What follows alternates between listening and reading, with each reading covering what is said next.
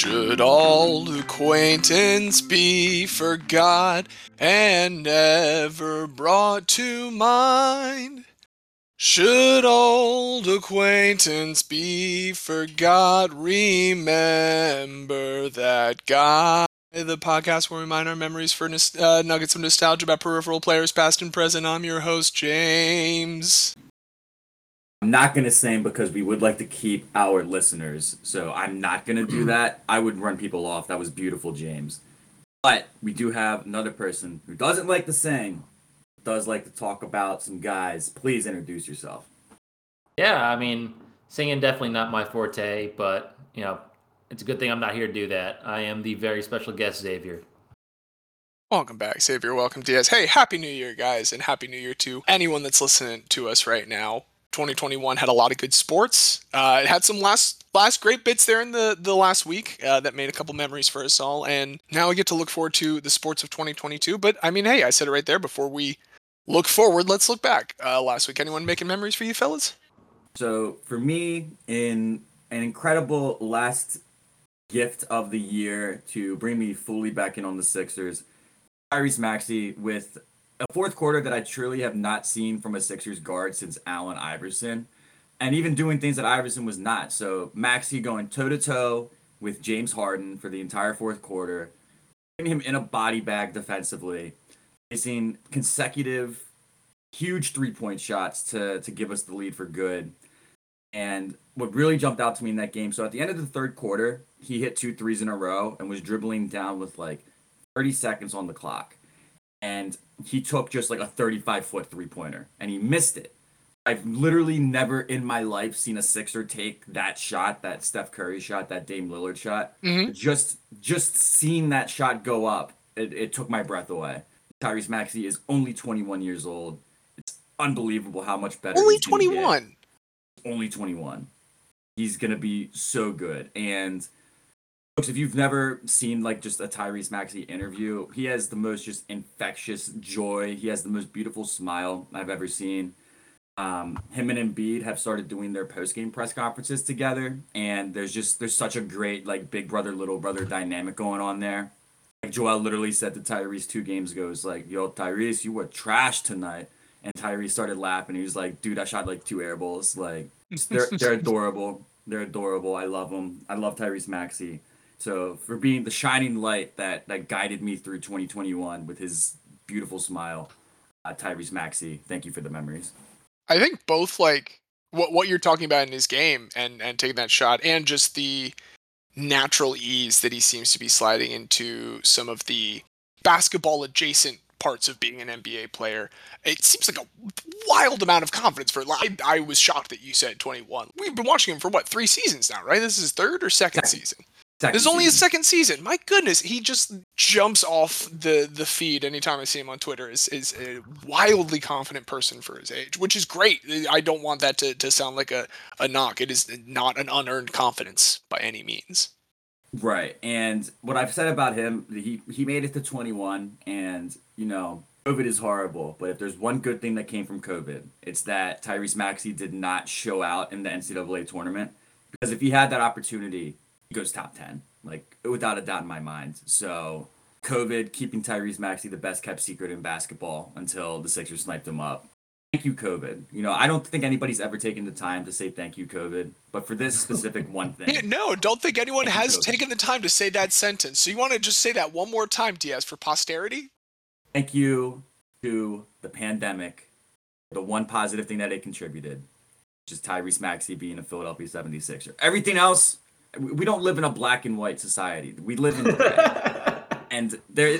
Granted, COVID is very, very, very dark, but there is that tinge of white in there. So, thank you, Tyrese Maxey. Every cloud has a silver lining. It's a hot take. Well, thank you, T S. Uh, next, any? I, I'll any, be our resident COVID defender. That's, hey, that's fine. I guess everyone needs one. Not really. Xavier, you got any happy COVID-related memories? I mean, working from home is nice, but I'm not, I was hoping to do that before COVID, so I'm not gonna really, you know, give COVID the the props for that. I was trying to do that anyway, but do, do real quick. I do want to talk about a couple things. All all pretty quick hitters. One, because it just happened. Uh, commiserations to my fellow Arsenal supporters. Outplayed Manchester City. You know, it, it, we haven't been able to say that for six years. But we did. And we got zero points out of it because Rodri scores in the ninety-third minute after somehow not being sent off for fifty thousand fouls. You know what? It's a tough one. Always some issues with the refs. Uh, you know, just all we ask for is some consistency with when you decide to go look at the V A R. If you're going to do it for one, do it for all. But you know what? It was a good performance. Wish we got something out of it, but still, still bright future. On more positive news, the Rangers won again yesterday, beating the Lightning, which is always good because the Lightning are insane. Um, Very good. They're like starting to become depressingly good. It's starting to get kind of like late two thousand ten Warriors. So, you know, anytime you, you do that, that's pretty good. And I actually looked at the standings, and right now the uh, Rangers have a twelve-point lead uh, on the last wild card spot. So, you know, I would have been happy just making the playoffs this year. Looks like the Rangers have a very good chance of doing that unless, you know, bad things happen, but hopefully they don't. And then, real quick, the Knicks have been very weird this year. And the whole N B A has been very weird this year, especially with all the all the COVID and all the ten days. But um, I did want to bring attention to possibly my, my favorite box score of all time. So uh, this week, the Knicks played uh, the Pistons in Detroit. And all season, the Knicks have had issues with their starters being bad and their bench picking them up and saving the day. Usually it's been with Derrick Rose, but Derrick Rose is out for two months with an ankle injury. So this time, the bench was led by Alec Burks, who scored thirty-four off the bench. But the, more, the, but the best part is every Knicks starter had a plus-minus of at least negative seventeen, and four of them were in the negative twenties. The bench player with the lowest plus-minus was Emmanuel Quickley with plus twenty-seven. And the absolute best was Miles Deuce McBride, who in thirty minutes had a plus thirty-nine off the bench and scored exactly zero points. All he did was play defense really, really well. I saw this earlier this week, but it's just so silly to hear every time. So, fun fact, that is actually the second highest plus minus for a player to have zero points. I know who it is. I'll let James guess. Z- Z- Xavier, you know, James, you're it's gonna you're gonna hear it and you're gonna be like, oh, of course, that makes perfect sense. Do you have do you have any guess? Can I can I get a conference? Can I get a conference that it happened? Western. Western Conference. Draymond Green? You're on the right track. On the right Andrew, team. Andrew Bogut. Andrew Bogut. Okay, okay. Was it plus forty-two? Yeah, plus forty-one or plus forty-two with zero yeah. points. And it's like, insane. Well, of course, when, when you get to share the floor with Steph Curry and... Yeah, it's like, there's a night where Klay Thompson went off or something. And it's like, yeah, your job is to get the rebound and pass it back out. And that's all you need to do. Don't you dare look at the rim. Get the rebound, put your back to the rim, kick it back out. Andrew Bogut. He really was the perfect center for those teams.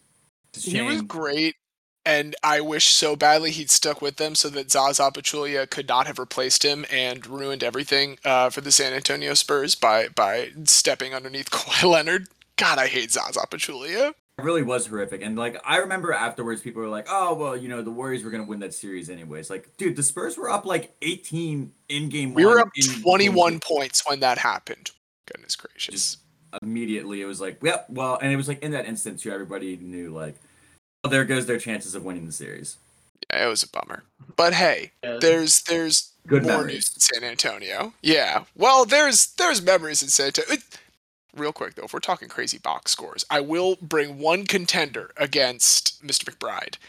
Josh Giddey, rookie for the Thunder, had the second ever double-double with zero points this week, uh, following in the footsteps of nineteen seventy-one's Norm Van Leer. Norm Van Leer had thirteen assists, eleven rebounds, and no points in nineteen seventy-one.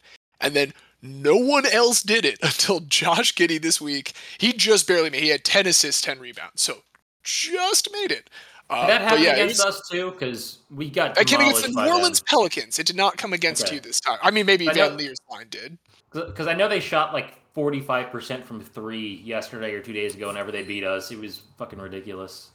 Yeah, no, he, he against the New Orleans Pelicans, they beat the Pelicans one seventeen to one twelve, uh, and Josh Giddey had a, a zero-point double-double. But the, the actual things on the court are not particularly important, I think, to me this week. There's a whole lot of bittersweet with that because because uh, assistant coach Becky Hammon is going to be leaving please. San Antonio Spurs. Please get into this. Get into this, please. Okay, here's what I'm going to start this entire thing by saying. I love the Las Vegas Aces, and the Las Vegas Aces are going to win a title this year with their star power and Becky Hammon a coach, and I'm ecstatic about that. I'm absolutely thrilled. I'm so excited to see Becky Hammon coach the Aces, and I'm so glad that I care this much about the Aces, because if I was just a Spurs fan, I'd be devastated. And that's why this is incredibly bittersweet to me. I am, I am, and many people who care about the Aces are also Spurs fans. So I think this is a sentiment that is shared by the Aces partisans. I really liked Bill Laimbeer. I thought Bill Laimbeer was a good coach. Obviously, he couldn't get it done with us, but he's gotten it done with other teams. So it wasn't like we were trying to rush him out the door or anything. But Becky Hammon coming there, she's going to be the highest paid coach in W N B A history. She's going to be also the G M, apparently, or at least have like some G M duties.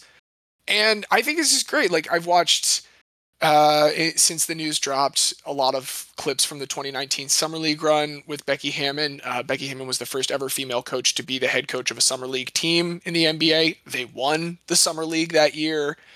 She is. Uh, she's been on the sidelines, and she's she's coached against the Spurs. And I think all Spurs fans kind of thought, like, look, Pop gets the record this year. He passes Lenny Wilkins. He sets the team up well. We're pretty happy with where the Spurs are right now. They're roughly where you'd want them to be developing this young core. And then it looked like Becky Hammon was going to take over. And I'm going to completely agree with what uh, a bunch of W N B A players are saying. Ari Chambers, I think, said this on Twitter, and I one hundred percent second it. It's not like the it's not a bummer because the W N B A is a step down or anything. Again, I'm fucking thrilled to see Becky Hammon win a championship this year with the Aces. It's happening. Book it. Place your bets now. Like, do whatever the hell you want. The Aces are winning the title. I know I've said that the last three years, and it hasn't happened yet, but this time, baby. This time, Aces are winning the title. Hashtag all in. It is also a little bit of a bummer that this...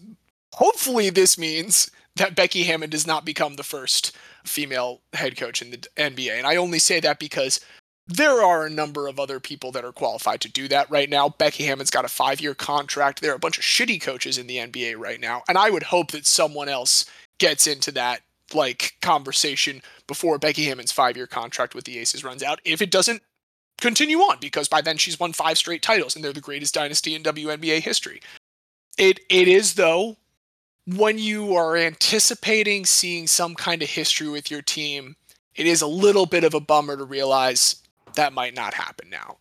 It seemed like it was going to be really cool for Becky Hammon to take over the Spurs after Pop, take the reins, you know, and yes, even then, if it didn't live up to expectations, at least we say, well, hey, Becky Hammon was the first ever female N B A coach and she one hundred percent deserved it. This is a great opportunity for her. I'm thrilled. And I just, I feel like every time I say any sentence about this, I then end the sentence with but, because I want to say something else. I'm either once again thrilled thinking about it from the Aces, or I'm kind of bummed thinking about it with the Spurs. And she's going to finish out the year with the Spurs. I'm glad that she'll still be on the sideline whenever Pop gets, you know, twelve more wins. Yeah, it's it's a lot of mixed emotions, and I, I haven't gone too in depth with it with you guys. I know you've been waiting to hear that. So there you go. That's my take on, on Becky Hammon, future five-time championship-winning head coach with the Las Vegas Aces. Whenever I think of Becky Hammon, I just think about the fact that when I was growing up, she was such a fan favorite for the Liberty. Mm-hmm. I loved Becky Hammon. I, we mm-hmm. thought Becky Hammon was going to be on that team forever and retire a Liberty legend. Now it's like she never played for the Liberty whatsoever. She is I... so linked to the city of San Antonio. Like, I mean... I saw that the Liberty were were trying to trying to sign her, uh, hire her too, um, yeah. as coach. And you know, if Ace's job wasn't open, maybe she comes back returning hero. But I feel like once she went to the Stars and stayed and, and just stayed there, she's become intrinsically linked with the city of San Antonio. And it's one of it's one of those weird things where it's like, I'm so happy for her, and I hope that, you know, everything with the Aces goes well. But I also think, what if Becky Hammon just stayed a New York legend forever? I will say, I think every retrospective that they make for Becky Hammon and San Antonio, which they do all the time, because San Antonio loves making retrospectives for its famous players.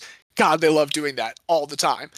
It always includes New York stuff. It's not like they try to erase her career in New York when they talk about her here. I do, though, hear what you're saying. Like, I think the national awareness of Becky Hammon does not really include that New York so much. It's, it's an interesting, an interesting thought.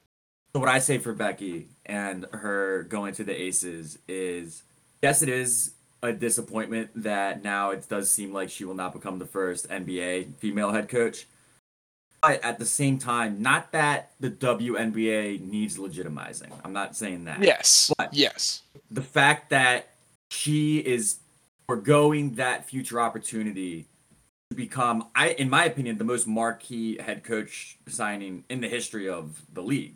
Really, I don't think there's anybody that comes close. This is a coup. This is a fu- like this is an um, incredible news on the W N B A front in every single capacity. There's there's exactly. no downside on the W N B A front for this. Like, this is incredible news for that league. Exactly, and I think her making that decision should hopefully help elevate the profile of the league and sort of the national consciousness, because I feel like this is something that is being discussed in larger sports circles. And it's a shame that that doesn't happen with the W N B A more, but it doesn't happen that often. This is grabbing headlines, right? And now everybody, there's going to be basketball fans that maybe were not necessarily into the W N B A before that will watch this season and will follow the Aces to see if Becky can pull it off and uh, win a championship, get the Aces finally over the hump uh, in her first season. So I think while it is a loss for the N B A, I think it's a win for the game of basketball on a whole, because I think just the, the, the more that we continue to grow the W N B A and continue to legitimize that as a major sports league, because it, it truly is, I think it's I think it's it's only gonna bode good things for the future of basketball and, and specifically women's basketball. So yeah, you know, hopefully, you know, she goes on a dynasty, wins like five in a row, and then some N B A team says, hey, do you want to become the richest N B A coach in history? We have a deal for you. Like, that would be amazing. Well, let's just be clear. The Aces are about to win five titles in a row. Right. Of course. Of course. So we'll, we'll see We'll see how her, her whole career bears out. I do see nothing but success uh, in Las Vegas until the eventual yet-to-be-announced an- and yet to be named Philadelphia W N B A team takes over the league. But until then, I'm all in on Becky. What's what's the, the Philadelphia W N B A team going to be called? Because I can tell you the, the Baltimore W N B A team is going to be the Baltimore Charm. Liberty Ballers. So I I like Liberty Ballers. That is a good name. But I've thought about this a lot, actually. And this is what they need to do. Same way, so when the Sixers win, they play Here Come the Sixers. They have the song. It's beautiful. It starts playing sometimes well before the game ends. It's a little insulting to the opponent sometimes, but I like it. So what the W N B A team in Philadelphia needs to do is they need to be named the Philadelphia Freedom. And every time they're about to win, you start playing the Billy Joel song. And just, I, it, it, it almost brings me to tears yeah. just to think about it. Just to think about it. Like, that, it's such a great victory song. Like, Billy Freedom. Billy Freedom sounds great. Admittedly, exactly. that, that rolls off the tongue. Philadelphia Freedom. And every time you win, you just start belting out Philadelphia Freedom. Make Billy Joel like a ten percent owner. The same way, with, so when uh, when the Philadelphia Soul Arena team, you know, Jon Bon Jovi was a co-owner. And he wasn't really a co-owner, but like he had a stake and like, you know, he did the appearances. Get Billy Joel on board, give him a stake, have him sit courtside, have his song play, Philadelphia Freedom. What are we doing? This needs to happen now. It's absurd. The season doesn't start for another couple months. We still have time to announce it. You have time to make this right. To put a wrap to, to making memories, I want to share one memory I have regarding Jon Bon Jovi and that championship-winning Arena football team in Philadelphia, because I saw Jon Bon Jovi live once in Philadelphia talk about this, and the, the venue that I saw Jon Bon Jovi live in was the evening before election night twenty sixteen, when there was a rally on Independence Mall just blocks away from my job. And so I said, yeah, why not go there this evening and see, you know, several presidents and Jon Bon Jovi and Bruce Springsteen and the person that everyone here is certainly living in a world in which uh, they will be the next president. And Jon Bon Jovi proudly proclaimed as he came onto the stage, "Hey everyone, Jon Bon Jovi, rock star, owner of the Philadelphia Soul, who brought championship football back to the city of Philadelphia." There wasn't a lot of a reaction. I don't know what reaction Jon Bon Jovi was hoping to get there. It was not very lively. That's also he was living in Super Bowl. So it was exactly championship football I had ever seen in my life at that point. Exactly. I, but but he was living in kind of a, a fantasy football world. And that's my attempt to now segue us into our, our primary topic. And I'm going to go ahead and kind of step to the sidelines here as as you gentlemen take it away. So for anybody who is listening to this podcast on the day that it releases, is Championship Sunday. And it's Championship Sunday for fantasy football owners across the country. And we just want to honor the incredible game that is fantasy football and to honor some of the great guys that have come through our rosters. But first, Xavier and I have a little personal history to, to kind of discuss right now. So specifically this season and last season in fantasy, we were talking about this a bit before we started, but in, in any season of fantasy football, randomness plays a very large part in who ends up winning, who ends up losing. Injury luck, crazy things happen during the game that might swing something. But in the last two seasons, obviously, COVID has run rampant through society, through sports. There's no sector that it has not touched. And it's really made fantasy a game of who is paying attention to the news the quickest and who can uh, make the, the waiver claims, who can add guys off of free agency quicker. And specifically last week, COVID played a big role in mine and Xavier's semifinal matchup. Xavier, I just I just want to give you the floor to air all your grievances because my grievances would be the stratosphere. They would be aired so much if I were you. So please take it away. So I, I've aired my grievances for the most part, and I, I've I've mostly gotten over it. So just a, a, a little bit of, of of context here. I have Dalvin Cook and Austin Eckler as my starting running backs, and my other running back is Antonio Gibson. So I was missing both Eckler and Cook due to COVID. I ended up having to uh, to, to to play Keyshawn Vaughn as as as a running as one of my running backs. We're getting our, some good names here. We're starting to get into some good names here. Keyshawn Vaughn is a guy. Keyshawn Vaughn went seven carries for seventy yards and a touchdown, and things you know were looking pretty good. I had one major issue where I was driving from New York back to Pennsylvania, and Miles Jack was put on the COVID list right before game time while I was in the car. So I didn't have the chance to replace him with anybody, pick up a defender, or just bring Carlton Davis in off my bench, who ended up scoring three point five points off the bench. Worst case scenario, if I only had like two seconds to ch- to see it, just put, put Carlton Davis on there. So just remember that three point five points. Thing, things are coming down to the wire. It's pretty much up to Antonio Gibson at the end of the night uh, against against Diaz, and he scores in the first half, and things are looking things are looking good. Uh, but the uh, Washington football team is getting demolished. They come out in the second half, and who's not out on the field? Antonio Gibson. They were getting beaten so badly that Ron Rivera pulled his starters at halftime. I end up losing by a final score of one thirty-two point one two to one twenty-eight point six eight. And this is after two top starters removed uh, out by COVID. My third running back removed at halftime in a blowout. And remember the Miles Jack COVID that I didn't get a chance to replace my lineup because I was driving. And Carlton Davis is three point five points on the bench. If I had had time to put Carlton Davis in, I win one thirty-two point one eight to one thirty-two point one two. Wow. point oh six. Would have been point oh six. His, so different, his margin of victory would still technically be able to drive a car if it were a B A C. That's how, that's how low it is. I was wondering, but you were going with that. A point oh six. Incredible. It was, uh, it was a stressful one. I ended up hanging out with Diaz the day afterwards. Found out that the payout in our league was a little different than I thought it was and got angry once again. But uh, our, our our dues and our payouts are exactly double what Xavier thought they were. So we yeah, won't get into specifics. I, we won't we won't do shame anybody. It's, I did I did forget everybody that. knows what double is. Everybody and knows I, what double is. And I did forget Dude. that somehow. So it was a- anger all over again. But you know, I I, I love and, the and, randomness of fantasy. I just prefer it not ha- being COVID related, you know, randomness. But you know, did, this is a dynasty league, so next year my team is good. No, I won't have I won't have another Cooper Cup like greatest season of all time thing, but who's know, to I, say? Who's to say? But you know, I do still have Aaron Rodgers, Cooper Cup, Eckler, Cook, uh, Diggs, Kittle, Pittman. Like I, I, I like my team.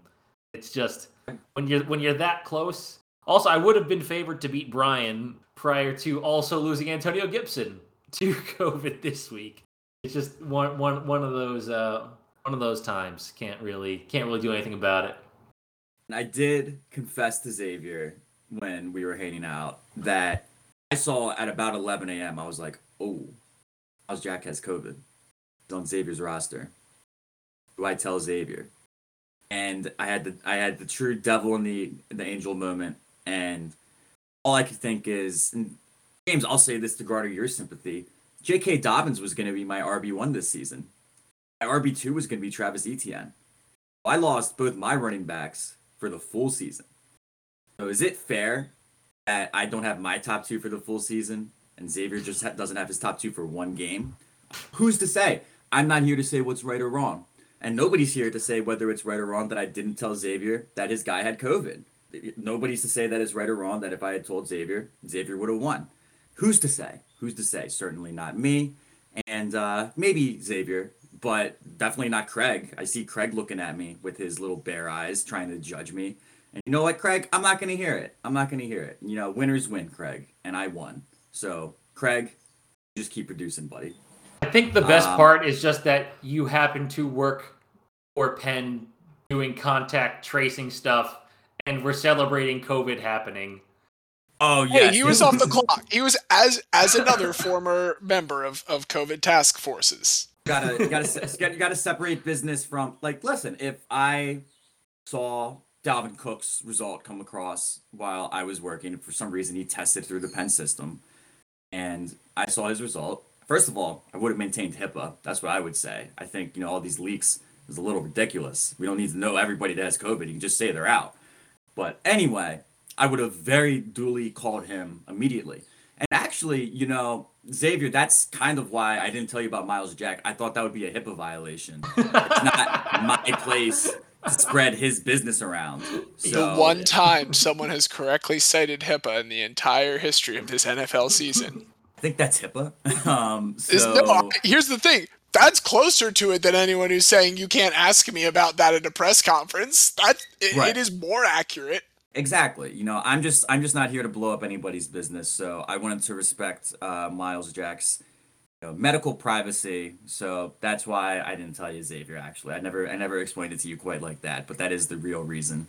But you know, so what Xavier did allude to is I had the look in the mirror moment where you're like, am I a bad person? Because when Dalvin Cook was declared out, my immediate reaction was to raise my hands and say, Dalvin Cook is on the COVID list. And it was like instantly followed up by like, oh, why does that make me happy? I need to do some self-reflection. At some point though, after the season is done, because right now we're still just fo- strictly focused on fantasy football. And, you know, Xavier and I are such junkies. Not only did we just play against each other in a semifinal, but we're actually playing each other in a championship this week. And Xavier, I said this to James before you hopped on, but I just do want you to know I'm specifically playing Gronk, Evans, and Rojo because I know they're going against the Jets. In my sick, perverse mind, it's pretty sadistic. I will, I will, I will get some joy knowing that you're going to be watching that game. The Jets are going to presumably get whooped.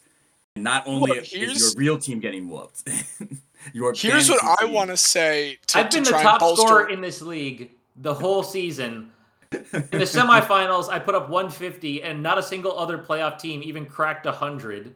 He put up, he won because Brooks forgot to take out James Conner, who, who also got COVID. Who also got COVID, and then won it on a last on a last minute uh, Carlson field goal by a point. Right now, I am projected to lose to Diaz by three points. We'll see. And this would be the worst thing that's ever happened. We'll see.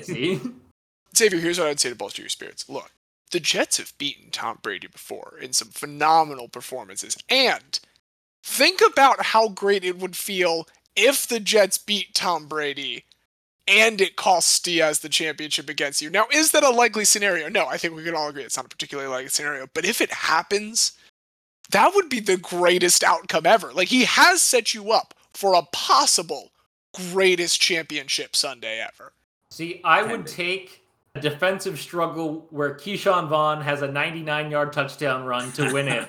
So no, so we still lose to get draft position, and nobody on the Bucks that Diaz has gets points. Or, I don't want the Ravens to lose, but I would also take a combined sixty points from Cooper Kupp and Matthew Stafford. No, I will you, also you be can want, for that. You can want the Ravens to lose. We're probably going to lose. It's all right. It's a hell of a stack to have, for sure. But, so we wanted to warm up a little bit by talking about the modern state of fantasy, and we also obviously name of the podcast, folks, if you've forgotten, you can look at your phone real quick if you're not sure. The name of the podcast is Remember That Guy, so we do want to remember some fantasy guys. You know, there's guys that may not necessarily stand out in the minds of football fans, but fantasy football owners will very fondly remember certain guys. So a modern example of this, I think, would be James Robinson. I think in ten years, nobody's really going to remember James Robinson in the in the collective mind of the N F L. I, I will always remember James Robinson because he was one of my undrafted free agent pickups last season and has just he just swiftly earned his way into my heart. My team names across all my leagues last year were "Here's to you, Mister Robinson." Um, oh, that's pretty a, good. That's pretty good. Damn it! I also made a um, about a one-minute highlight of James Robinson set to the song, and it's like it's progression. You know, he's at Illinois State. He's undrafted, and then when and "Here's to you" is when he had one of his hurdles. I, I, I was just glad to use my video production degree for something since I no longer work full time in video production. Um, so it was it was just good to get some use from that from that from that degree. All right, so James Robinson would be like a modern example of it. And I want to throw out just one name real quick. A guy who I, I want to say was two thousand fourteen. If you were wise and you picked him up, he was a league winner for you. I remember Zach Stacy. No, I don't believe that I do. He's not the really? one in jail, is he? Oh wait, is he? Yeah, hold on. I, the, the amount of times recently. Yeah, yeah, Zach Stacy. Zach Stacy is yeah, the, Zach, uh... the, the, yeah, the headlines I see as soon as I Google. Zach Stacy's ex-girlfriend speaks out for the first time. Zach Stacy tells police his ex-girlfriend staged brutal attack. She set me up. So maybe we don't need to talk too much about Zach Stacy. He's kind of a shithead. But did score some points for some people one time. So, you know, there is that. So forget that I said Zach Stacy. Let me throw another name at you. Remember Jonas Gray? Oh, that one rings a bell. Jonas Gray was the only healthy Patriots running back for one week. Guys that would have picked him up and started him in an emergency that week. His first start, two thousand fourteen, two hundred one yards and four touchdowns. This is his debut. Dynasty league owners are thinking that they've just gotten a steal. If you started him that week, he was a league winner. Next week, he oversleeps. And he misses a practice. We all know who the head coach of the Patriots is. Yes, yes. We, we all know who the head coach of the Patriots is. We all know that Bill Belichick will not take kindly to this kind of thing. Benched him the following week. Never started another game for the Patriots. In his first game, he had two hundred one yards and four touchdowns. His career stats are five hundred eighty-eight rushing yards and five touchdowns. Wow. So that one game, more than almost all of his touchdowns and almost half of his rushing yards.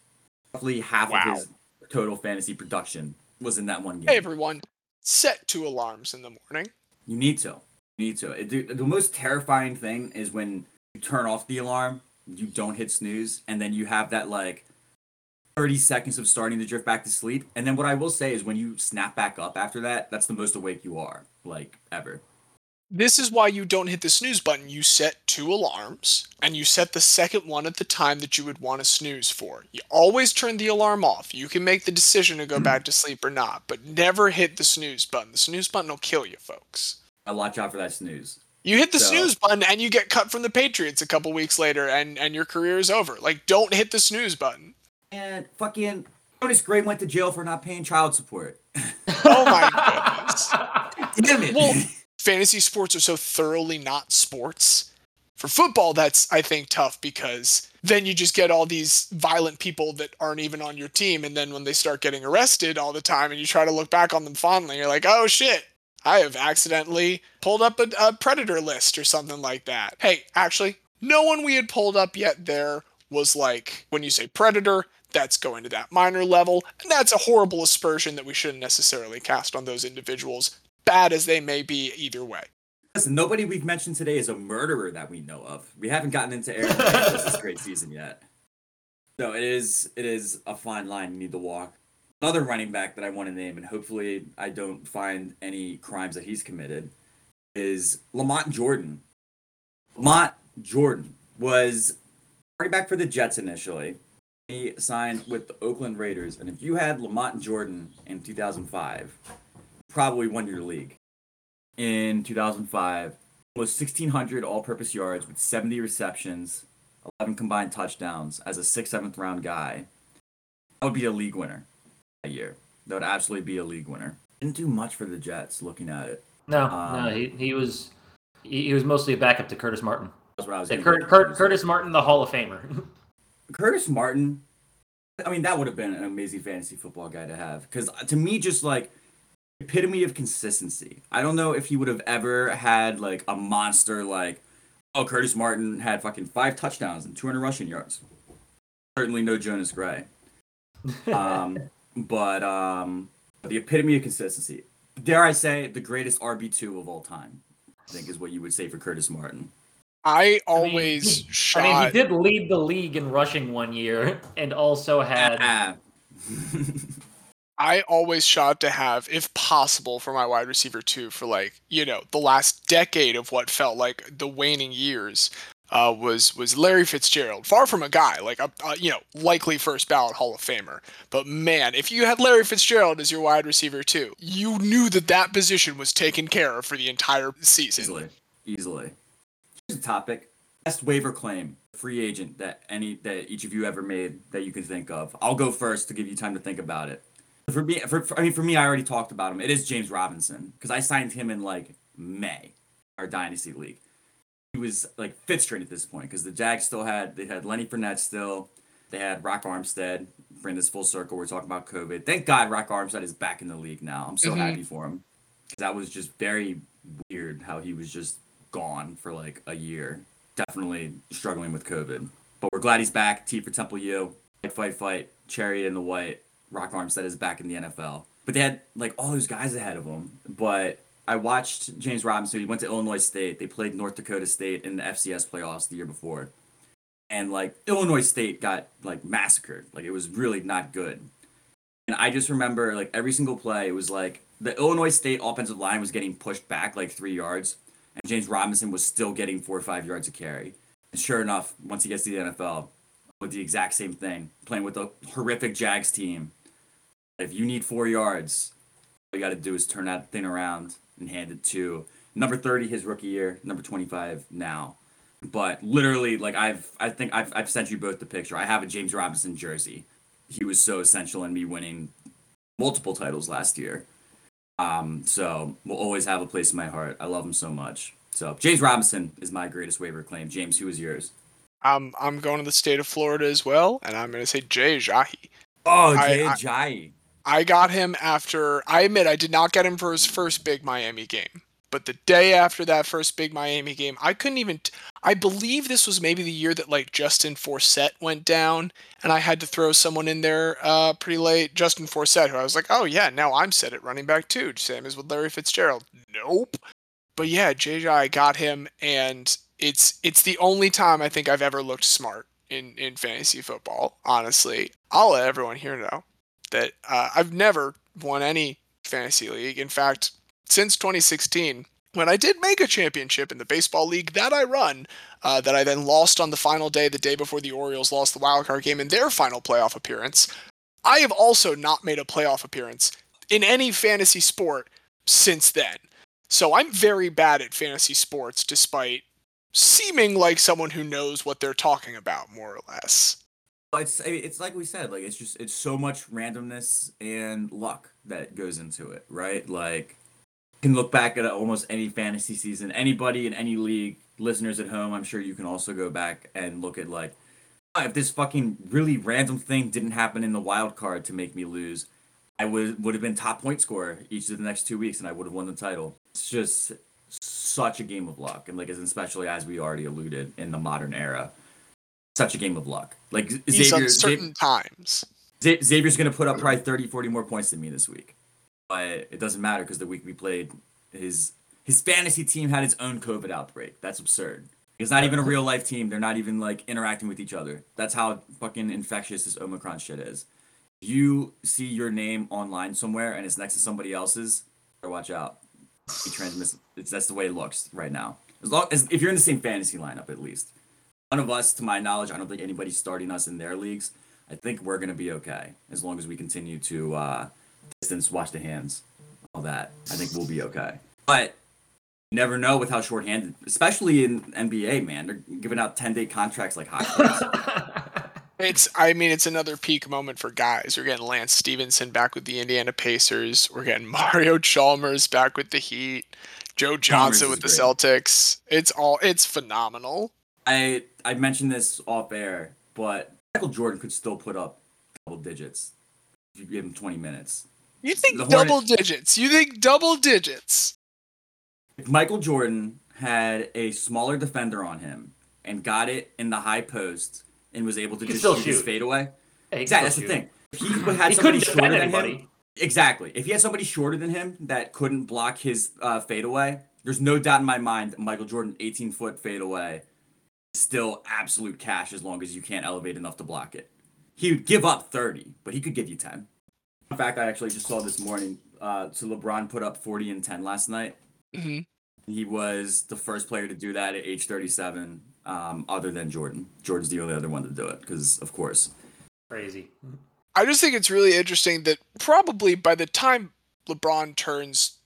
We'll say maybe by the time he turns like thirty-eight or thirty-nine, he will have scored either thirty-eight thousand or thirty-nine thousand points. There will be a brief moment where he will have averaged over his life a thousand points a year, and really he'll insane. he'll maintain that average presumably until he retires, and then at some point, once he gets a little bit older, like if he ends up with breaking Kareem's, that'll put him around what. thirty-eight thousand three hundred eighty-seven points in his career. Oh, yeah. So LeBron, like, when he turns thirty-nine, I thought it was significantly higher. Uh, by the time he turns thirty-nine, he'll presumably have that record, I think. Then he'll retire, and then when he gets older so that he's not averaging that, we might never see someone be able to have that distinction ever again. Like, even someone who's a volume shooter like Steph Curry, like, at this point...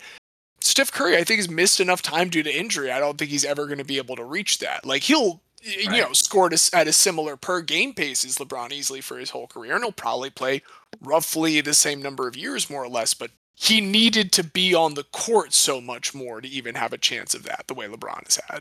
Yeah, definitely. Exactly, exactly. But anyway, let's get back to the topic at hand, which is fantasy football. Jay Ajayi, James's great waiver claim. James Robinson, my great waiver claim. Xavier, who is your favorite waiver claim? Random guy off the off the bench and straight into your heart that you managed to sign? So I got I got a couple. You know, I've been, especially when I'm in the Dynasty League, I've been pretty lucky with getting getting some good U D F As. But I think my favorite would have to be, you know, the people's tight end, uh, George Kittle. Yeah, Save, love that guy. Yeah, I was going for more obscure players, and you just have to rub in my face that you got like a top five tight end of all time in my mind. Off the fucking waiver then, then what about Philip Lindsay? I love Philip Lindsay too. You know I love Philip Lindsay. There you go. Phil Phil Phil Philip Lindsay is, is more the, the the vibe we're going for. That's that's totally double first names. Anytime you're talking double first names, we're in good territory. Curtis Martin. Lo- I mean, yeah, love love love me some Philip Lindsay. I really can't believe that the Broncos had a guy they got for nothing that rushed for a thousand yards two straight years, and they just kept trying to replace him. It's like you you could spend your money on literally every other part of your team, but no, let's give a uh, fucking Melvin Gordon a bunch of money to come replace to come replace him, and then Melvin Gordon didn't do anything for the first like two years of his contract. It, I don't think that there's a worse G M who has an inexplicably somewhat good reputation than John Elway. I think John Elway's one of the worst G Ms in the N F L right now, and he gets away with it because one time he convinced Peyton Manning to come play for him, and that's it. That's the only thing that John Elway has ever legitimately done that was a good move as a general manager, as far as I can tell. It was over overridden by his Brock Osweiler love. That that makes everything negative to me. When what I just remember of Brock Osweiler is like the pitch for Brock Osweiler being good. Always started with like, he's so tall. And it's like, listen, if the first thing you're telling me about a quarterback is that he's tall, that tells me that the first thing that the what you're not telling me first is what he can actually do on the field. Yeah, like, that's not a skill. It's like, yeah, like that might be a skill for like volleyball. That would be great. Like he can be, he can get some fucking killer spikes out there. But uh, we need the ball to not go into the ground in this sport. We need it to go into other people's hands, who then run with it. So that's the height is not really helping that much there, Brock. Oh, um, also, I did want to talk about this earlier. Didn't get a chance to. Uh, to I was thinking back about uh, our first year at the Dynasty League, uh, twenty fifteen, when uh, I. drafted Andrew Luck with my first pick, and then he missed almost the whole season and was crap for the parts that he wasn't. So my team was led by Ryan Fitzpatrick uh, coming out of the blue to have his greatest ever season. And I ended up with the with the number one seed thanks to the stack of Ryan Fitzpatrick and Brandon Marshall, but also my one of my favorite random guys, Allen Hurns. Oh, Allen Hurns. He was, uh, I know he played for the Jags. Yes. He went to, I think, University of Miami. Allen Hurns did go to Miami, yes. Um, so in, in, in that season, Allen Hurns had sixty-four catches for one thousand thirty-one yards and ten touchdowns. It was the number fifteen receiver in all of fantasy. In the four years he's played, he played after that, combined did not get ten touchdowns again. And has missed the last two seasons due to COVID and injury. So it was just that that that one season of Allen Hurns with my starting the starting lineup. You know, my top four players were Ryan Fitzpatrick, Brandon Marshall, Matt Forte, and Allen Hurns, and it was the number one seed in the play in, in the playoffs, and then lost so, immediately. One particular moment that I remember from your season that year, and you know this is an incredible thing when I wasn't even playing in this game, and I still remember it six years later, is Xavier started the season, I want to say like seven oh, eight oh, and in one of the games that Andrew Luck did manage to play that season, he was playing on Monday night, and I think Xavier needed like fifteen points from him. Like, nothing crazy by quarterback standards at all. Of course, Andrew Luck in the first half had like two interceptions, a fumble. Like, he's sitting at like, I think he was at negative like two at halftime. And Xavier had his team name was uh, the Luck of the Irish. Luck season. Of the Irish. Yep. This week in particular, this was the week that uh, Temple played Notre Dame, uh, the, the Halloween game, the, the most significant football game in Temple football history. So I uh, led a charge of others that peer pressured Xavier to say, your team name cannot be the Luck of the Irish in the week that we play Notre Dame. It just can't be. We're a Temple football league. This is absurd. So Xavier changed his team name to Temple Fucks the Irish. And of course, you know, I still I still have nightmares of the last touchdown pass that Notre Dame threw. If our safety took the right angle, it was an interception. But he tried to undercut it, and he didn't take a good angle, so it was a touchdown. I'll never forget it. But anyway, um, Xavier's team name was Temple Fucks the Irish up until halftime of that Monday night. He's like, you know what? I'm undefeated as the Luck of the Irish. I'm changing the name back. And sure enough, Andrew Luck absolutely lights the world on fire in the second half. It's up like twenty-five points in the second half alone, um, and gave Xavier the win to remain undefeated. So people want to say jinxes don't work. There's no such thing as curses. Luck isn't a thing. You know, we're just we're just all sitting here and just it's all random. But Xavier doesn't win that game if he doesn't change his name back. that was what spurred Andrew Luck on to victory. It's true. And two, two, two, two fun things about, about that about that season. I did win a game when Andrew Luck had negative points. Wow. I think he had negative zero point two, and I still won. And then also, my team name, after I finally benched Andrew Luck, did end up becoming the Amish Mafia, because Ryan Fitzpatrick's beard was at least three feet saying. long. Again, when it's when it's six years later and I'm still able to recount in vivid detail a game like that, that's how you know we are we are true sickos when it comes to fantasy football. But to kind of uh, wrap this up, I guess, just wanted to uh, we can go around. Maybe we each do our own. I think that may, might be fine. And just the most guy fantasy football player that you can think of. It could have been they had a whole season that was great. Maybe they just had one random game. Um, I'll, so for me, I'll tell you who I think is uh, the undisputed all-time guy quarterback in fantasy football.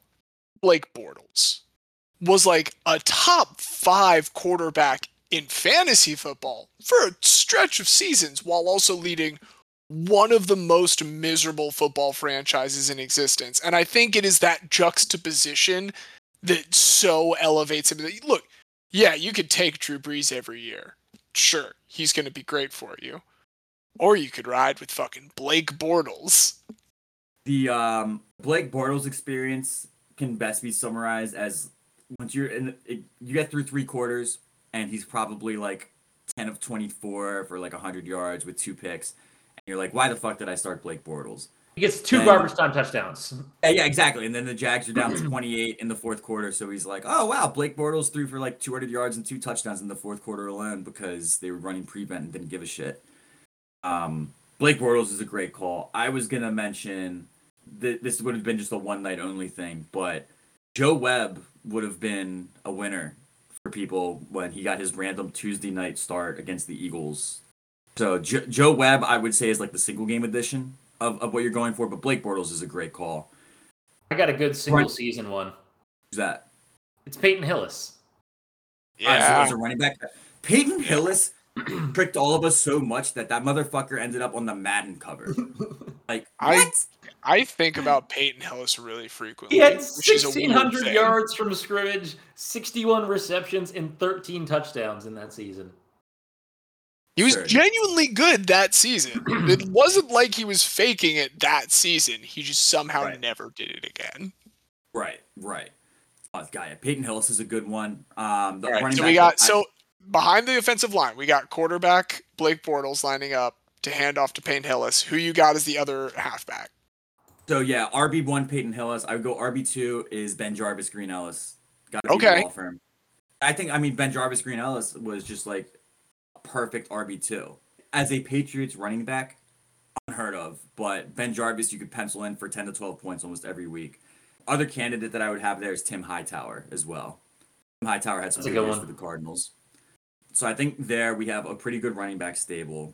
So now we move to wide receivers. And wide receiver, I mean, especially like in modern fantasy, it's weird because it's like, it's important to have good wide receivers, but they throw so much now that I feel like Like the, the elite guys, right? Like the top ten matters. And I think fifteen through like fifty is almost all interchangeable um, when it comes to wide receiver. But if I was to think... I think we've great, mentioned one very good one. Allen Hurns. Is, Al- Allen Hurns. Allen Hurns. Oh, yeah. Allen Hurns has to be in there. Allen Hurns, Allen Hurns is there. Good. I could recommend maybe in the slot. Uh, we've said him on another episode. One-time Ravens season receiving leader, Kamar Aiken. That's oh, yeah, Kamar. Kamar's a good one. I mean, shit, dude, uh, it's modern, but I think Hunter Renfrow is going to be a fantasy stud for people for a while. I think he's like number like thirteen or fourteen right now at wide receiver in fantasy. It's absurd because he's just fucking goofy white guy in the slot. Roy Williams stands out to me. Remember Roy Williams? Remember both Roy Williamses were both on the Cowboys? There was... There was Roy Williams, the safety, and then there was Roy Williams, the wide receiver, who went to Texas. He might have had some overlap with Vince Young, but he wasn't on the Rose Bowl team. two thousand six Pro Bowl and N F C receiving yards leader, Roy Williams. How could you ever forget, James? Shame on me. But no, yeah, Roy Williams is. Uh, I would I would throw him in there as well as as one of our receivers. So Bortles under center, We got Peyton Hillis and Ben Jarvis Green Ellis as our running backs. We got Allen Hurns, Roy Williams, Kamar Aiken. We'll say it's a three wide receiver league. You know, we'll go three deep at both, and then between Roy Williams or um, Hightower. Hightower. Between Roy Williams and Tim Hightower, I think we have some high upside flexes there. We get to to meet the most d- debated position in fantasy. A lot of people don't think it should exist anymore, is tight end. But I'll throw a name out there. Sante Shenko. Just on name value alone, and researching him, did you guys know he's British? Really? Sante Shenko is was was born uh, in Birmingham, huh. Birmingham, England. Second city. Immigrated to the U S as an infant, so you know, born and raised for all intents and purposes an American, but born a British citizen, just like uh, Jay Ajayi. Jay Ajayi still had the accent. That was what I was. Was he actually a British citizen though? Because the thing is, U K does not do birthright citizenship. If your parents are not U K citizens, that you do not get U K citizenship. So he might have not been a U K citizen. Nationality and citizenship though are not necessarily the same. It's all right. This isn't, this isn't important. Two you guys tight ends in dating history. That's a result. Oh, thanks. I mean, I like partially going with the argument of what even is a tight end. Like New Orleans Jimmy Graham was uh, some next level stuff. New Orleans Jimmy Graham questioned what exactly does tight end even mean, and as soon as he started questioning that, he suddenly got really worse at football, which was unfortunate for him. But he was great. The other one I'd say for a single season, remember Gary Barnidge on the Browns? Yeah, Gary Barnidge. What a random season. What a phenomenal one year, I think nine touchdown season uh, for a pretty mediocre Browns team, and then absolute uh, disapparition into into the ether. Uh, just nothing ever again after that. Yeah, so yeah, I think I think we have we have a very great uh, roster of people that have no football accolades or very few football accolades, but rightfully fantasy football legends. So we um, took Justin Tucker in the third round. Right. Yeah, I mean, no, we took Justin Tucker in the first round. Because no, we took Blake Bortles in the first round, and then we took Justin Tucker. Probably, you're right. Second round. Second round for Justin Tucker. No, an essential, essential. Yeah, because I mean, the, the kicker is a position that we can't mess around with, guys. We need the very best. So hey, man, keep kicking. Yeah, we'll get we'll get Tucker in there, and yeah, defense. I don't know. Fucking the oh three Bears. How about that? You know, they had Brian Urlacher for them. Um, sure. So quite quite a roster we built here. So this was a great dive into into some guys of fantasy football past.